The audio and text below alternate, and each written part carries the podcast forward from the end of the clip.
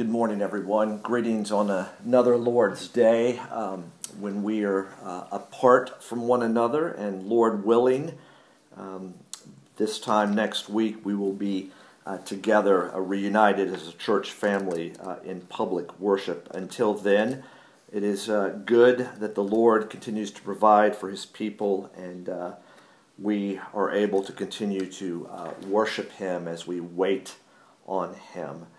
Um, we are picking up uh, where we left off uh, with Psalm 37, part 2. But uh, before we start that, I want to remind everyone that this afternoon at 4.30 we have our weekly uh, time of praying together.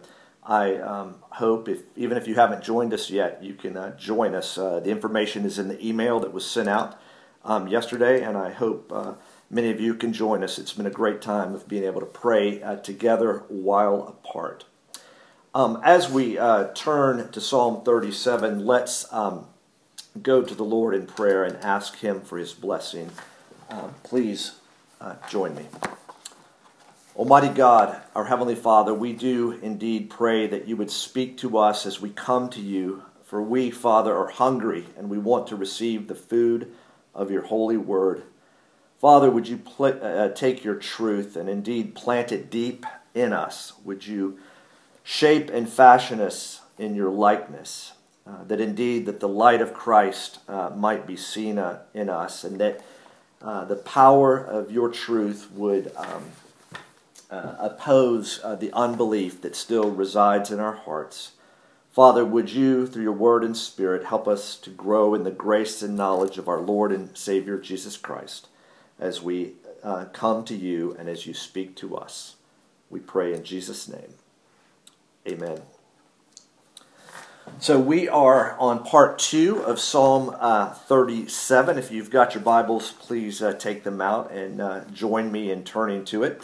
We've been seeing how the Psalms uh, support both uh, corporate worship of the church and all of life worship of the Christian. These 150 Psalms are diverse, and yet they're united uh, as they are centered on the one true and living God.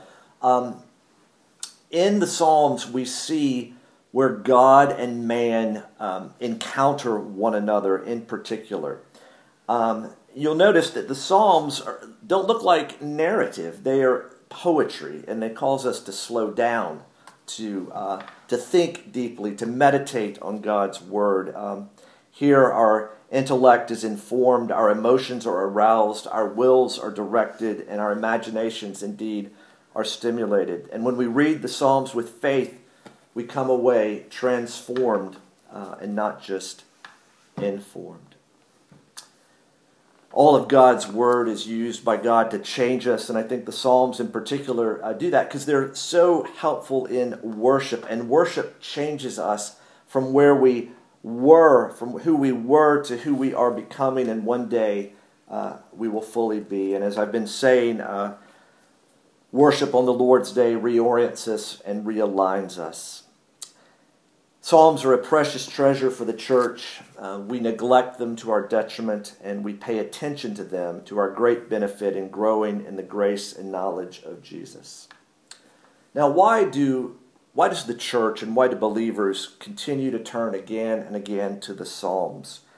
Well, I think the Psalms help us help the believer recognize that while the whole world is full of injustice and, and suffering, um, indeed, we're living in a sinful and fallen world. Nonetheless, God is our refuge, God is our strength.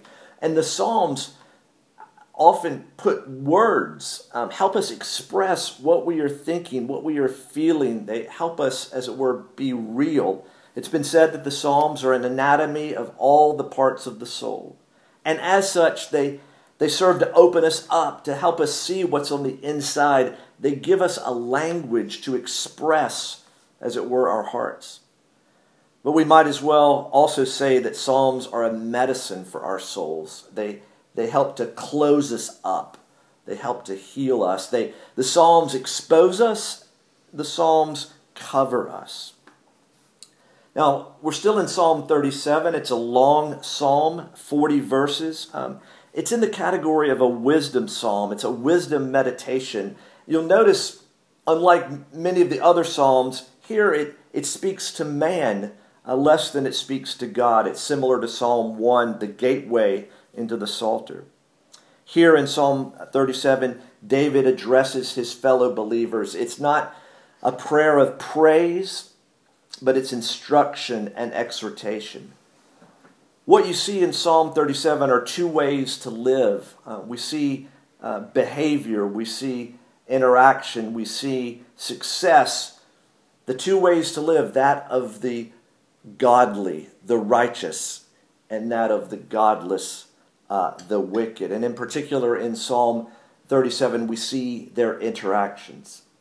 And we see also in Psalm 37 two times the present and the imminent future. Notice in verse 2, you see, will soon fade. In verse 10, in just a little while. So there's two time horizons the present and the imminent. In other words, the future that's going to happen. We don't know when, but it's guaranteed, it's certain. And then there are two responses.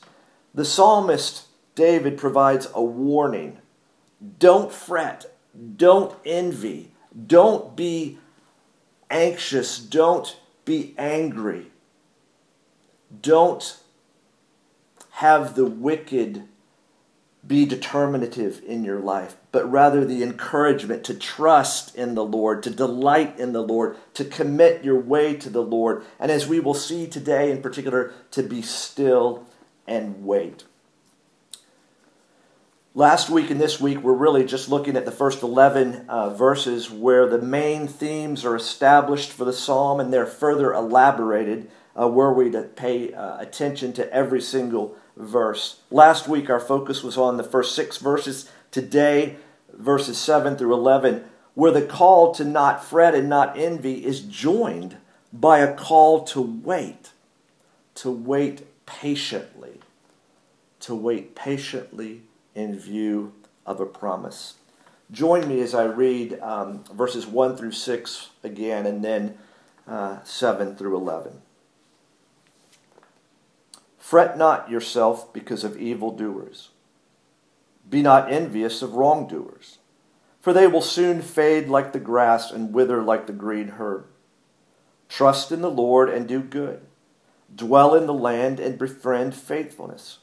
Delight yourself in the Lord, and he will give you the desires of your heart. Commit your way to the Lord. Trust in him, and he will act. He will bring forth your righteousness as the light and your justice as the noonday. And now, beginning in verse 7 Be still before the Lord and wait patiently for him. Fret not yourself over the one who prospers in his way, over the man who carries out evil devices. Refrain from anger and forsake wrath. Fret not yourself, it tends only to evil. For the evildoers shall be cut off, but those who wait for the Lord shall inherit the land. In just a little while, the wicked will be no more. Though you look carefully at his place, he will not be there. But the meek shall inherit the land and delight themselves in abundant peace. Psalm 37 is framed by, at the beginning, the brief career of the wicked, and at the very end, by the Lord sustaining salvation of the righteous.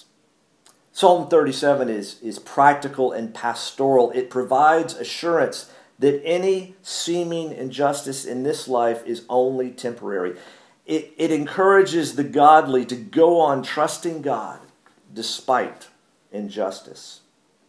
Now, last week our focus was on the primary instruction and exhortation fret not, be not envious. Fret not yourself because of evildoers, be not envious of wrongdoers. But today, our focus will be on the central promise. And that promise is found in verse 11. Let me read verse 11 again. But the meek shall inherit the land and delight themselves in abundant peace. Now, does verse 11 sound familiar? Well, it should. It, it's the third beatitude um, when Jesus began what's known as the Sermon on the Mount. Blessed are the meek, for they shall inherit the earth, we read in Matthew chapter 5, verse 5. Now, most often, the New Testament interprets the Old Testament. In other words, we, we get at the Old Testament through the lens of the New Testament. It makes sense for us because we've got the New Testament. So we look at the Old Testament through the lens of the New Testament. But here, interestingly, it's almost the other way around. We're going to look at the New Testament, that verse in particular, that third beatitude, through the lens, as it were, of the Old Testament. Again, Jesus says, Blessed are the meek, for they shall inherit the earth. And most commentators have recognized that Psalm 37 is an exposition of that one beatitude. And if you uh, read through all the Beatitudes and, and indeed read through the Sermon on the Mount, you'll see how much Jesus took from Psalm 37. So we're going to spend uh, some time looking at meek, the meek, and meekness. And as you saw in the Something to Think About quote, the word meekness is notoriously difficult to define, according to Sinclair Ferguson. But like many things, I think we know it when we see it. And so, for the next few minutes, we're going to ask Psalm 37 to help us better understand meekness by learning to identify the meek. And so, we're going to ask three questions, asking them one at a time. Now, while these questions are somewhat distinct, they are also inseparable, as they need to be taken together. And they together will help us understand why the meek are blessed with so great an inheritance. The meek. Who are they? Well, the Bible has much to say, but let's just stick for a, the most part with Psalm 37. As a reminder from last week, um, you, you, see the meek um, are identified as, as the righteous, and, and, and those people are those who trust in the Lord, who delight in the Lord, and who commit to the Lord.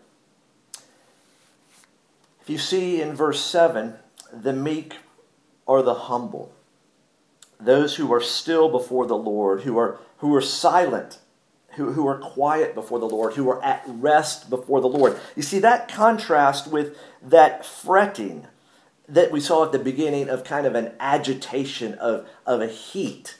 Um, here in verse 7, the humble are, are cool and quiet and calm. It's a contrast. It's, it, it's people who, who have a calm and confident trust, knowing that they are under the sovereign hand of God.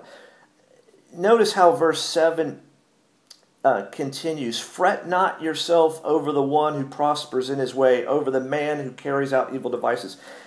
The, the, the meek are those who are humble, who don't second guess God's timing. Because all throughout Psalm 37 is God's timing versus maybe our desire for the timing we want. The humble don't second guess that God has a time and a purpose for everything. The meek are those who wait longingly with expectant anticipation. The meek express faith and trust in God, and they express a, a dependence upon God. Look with me at verse 9.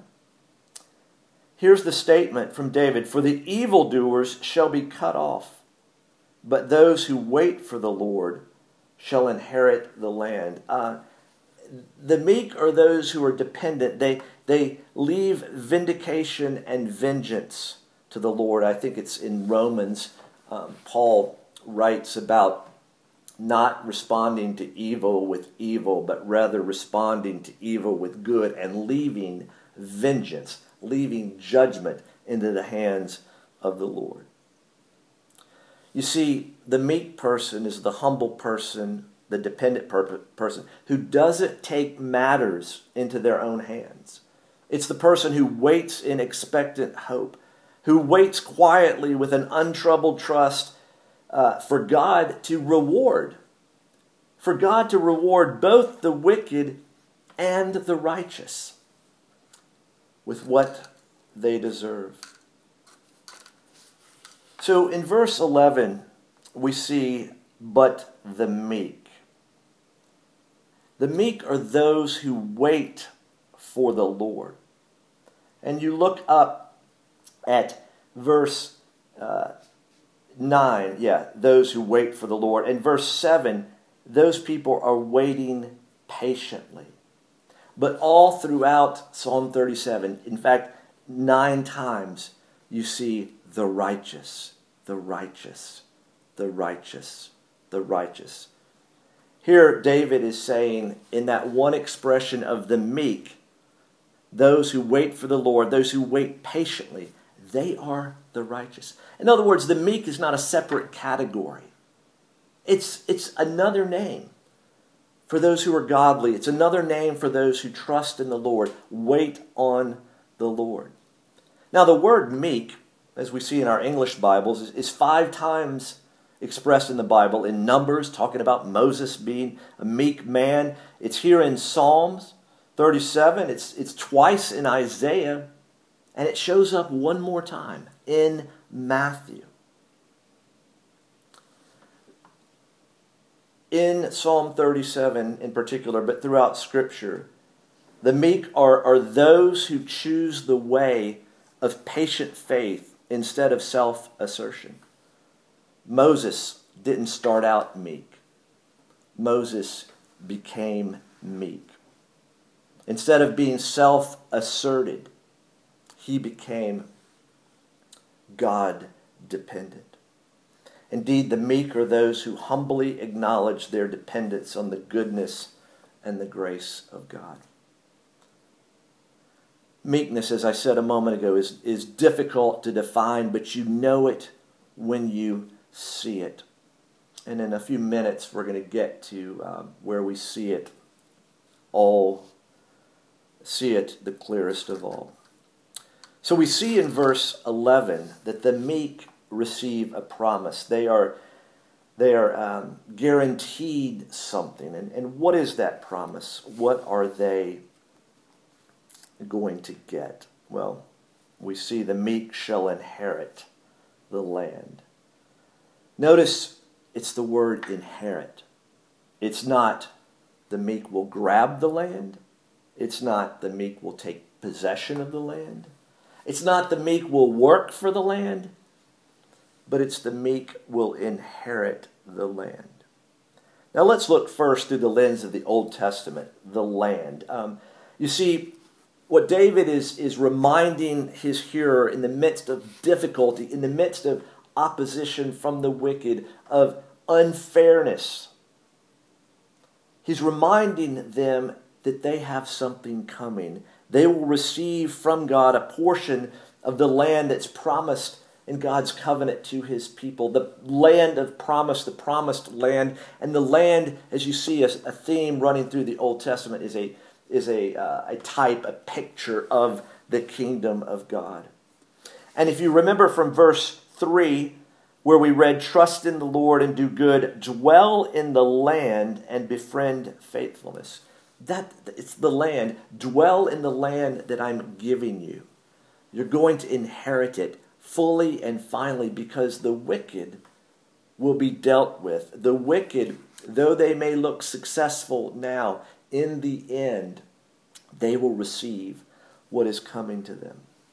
But let's step back from the Old Testament and look through the lens of the, of the New Testament. You see, Jesus in Matthew 5 5, he, he puts this promise into a larger setting. It's not just the land, but it's the entire earth.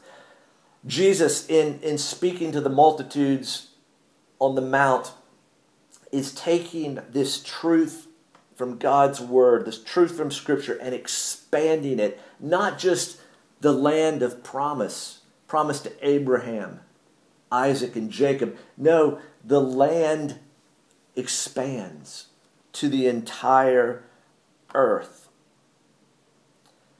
Peter writes, But according to his promise, we are waiting for new heavens and a new earth in which righteousness dwells.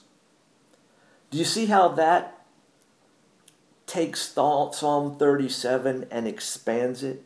But according to his promise, there it is in verse 11 But the meek shall inherit the land and delight themselves in abundant peace.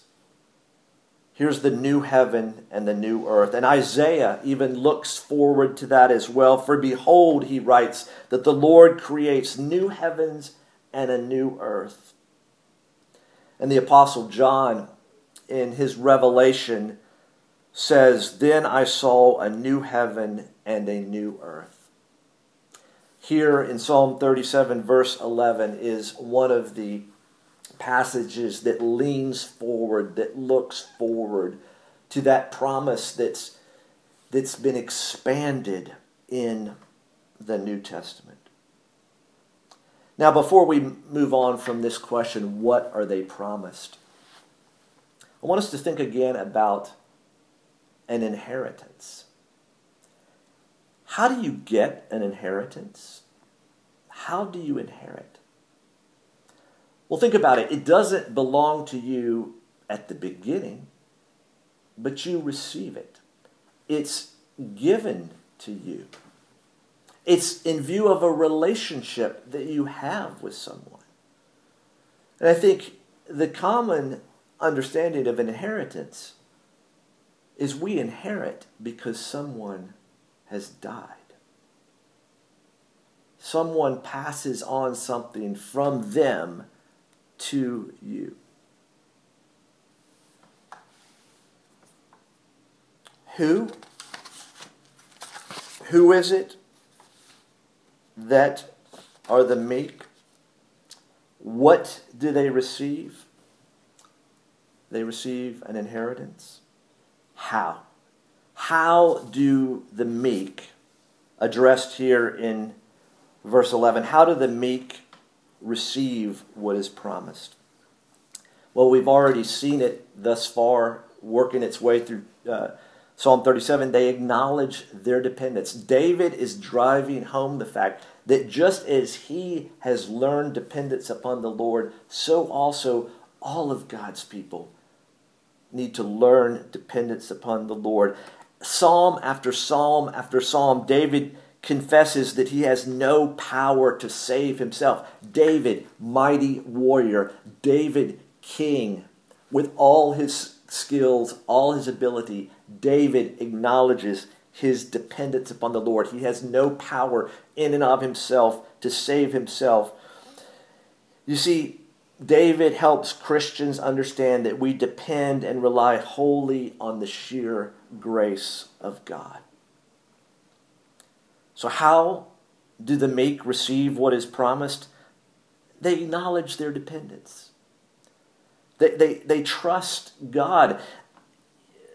At the beginning of Hebrews, the author speaks of how, uh, at many times and in many ways, God spoke to our fathers through the prophets.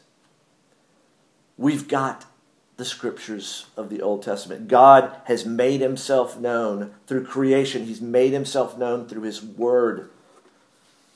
How do we receive what is promised? We, we, we trust God, and there is enough in the scriptures of the Old Testament that God is worthy of our trust. He is calling us to trust Him, but He has fully and finally revealed Himself in Jesus. You see, we trust God through that final revelation, through God in the flesh, Jesus Christ. Because Jesus is the one meek man. Jesus is the one meek man to whom this psalm points.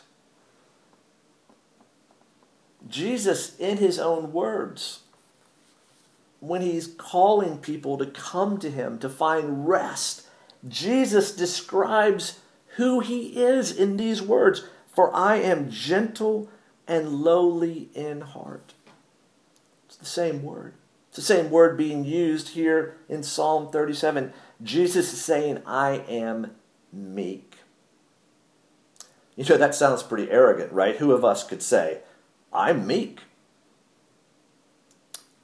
But if it's absolutely true, there's no haughtiness or arrogance. It's, it's actually a humble thing to say. Jesus is saying, I am gentle.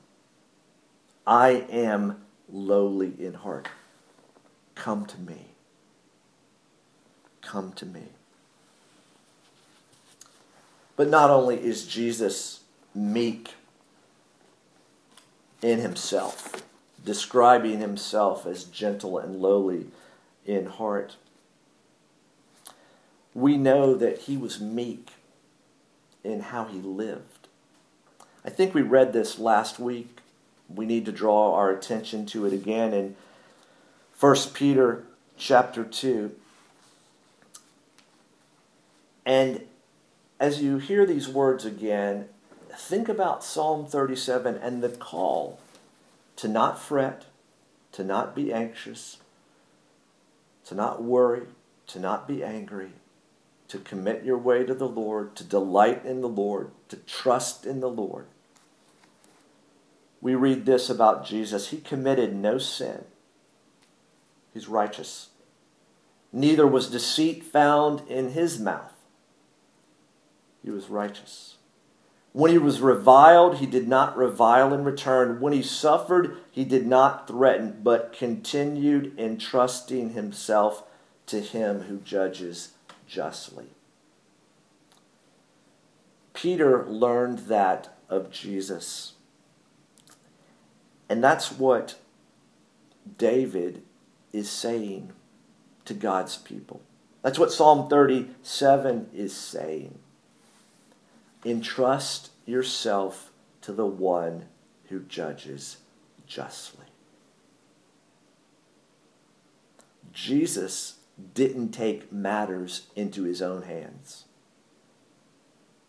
He waited patiently for the Lord to deliver him in his time. Jesus was surrounded by the wicked even his closest disciples expressed wickedness through their denials, through their betrayals, through their abandonment. He was surrounded by the wicked, and yet, as Peter writes, he entrusted himself to him who judges justly. Jesus at that time was stripped of everything. I think scripture says he just had his robe left, and even that was taken from him. He was stripped of everything so that we could be blessed with everything. And what could be a greater blessing than inheriting the earth, the new heavens, and the new earth? Psalm 37 begins in agitation. But as we saw in verse 7, it's the call to be still before the Lord and wait patiently for Him. And the psalm ends with calm objectivity. It's the closing argument, it, it, it's the summary. You know, here is the, the, the posture of the meek man who is described in verses 7 through 11. Let me read verses 39 and 40 again. The salvation of the righteous is from the Lord. He is their stronghold in the time of trouble. The Lord helps them and delivers them. He delivers them from the wicked and saves them because they take refuge in him. Hear, the, hear, hear this again. The salvation of the meek is from the Lord. He is their stronghold in the time of trouble. The Lord helps the meek and delivers the meek. He delivers the meek from the wicked and saves the meek because the meek take refuge in him. Salvation is from the Lord. He saves. It's his initiative, and the meek recognize that. Salvation is in the Lord. He saves those who take refuge in him the meek respond to that offer of salvation, that offer of deliverance, that offer of shelter. Jesus is the, the only one who can truly sing this song with integrity from the heart. He's also the object of this song. Jesus didn't fret. Jesus wasn't envious. Jesus waited patiently for his Father to deliver him. As we follow Jesus, is that not our call also?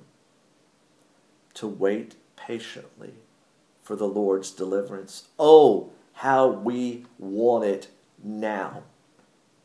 And to be sure, for our salvation, there is an already and a not yet aspect.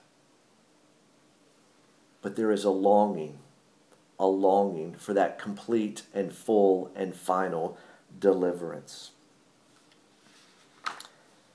So, how do how, does how does the meek inherit the earth? How do Christians inherit the new heavens and the new earth? Christians inherit because Jesus inherits. When we sing, O church, arise, we sing these words When faced with trials on every side, we know the outcome is secure, and Christ will have the prize for which he died an inheritance of nations. You see, as Psalm 37 points us to Jesus, we see that he and he alone receives the inheritance of nations. The Father gives Jesus people from all over the world to be his bride. And we inherit as we are united to Christ by faith. My friends, salvation is from the Lord, and salvation is in the Lord. We are called to find our rest and refuge in Jesus and wait patiently for an inheritance that is imperishable, undefiled, and unfading, kept in heaven for you, as Peter writes to us. My friends, only Jesus can give us that kind of an inheritance. And he gives that inheritance to anyone and everyone who trusts in him. Let's pray. Almighty God, our Heavenly Father, we are often, if not at all times, in one way or another, anything but meek. But we, Father, have a Savior who, though absolutely powerful, who created all things, who sustains all things, who will come again to judge the living and the dead, our Savior was gentle and lowly in heart. Oh, Father, help us to run to Him. He knows our weaknesses, He knows our struggles. And through His perfect life of obedience and through His sacrificial, sin atoning death, we have new life through faith in Him. Father, we thank you for this exposition of the Beatitude that Blessed are the meek.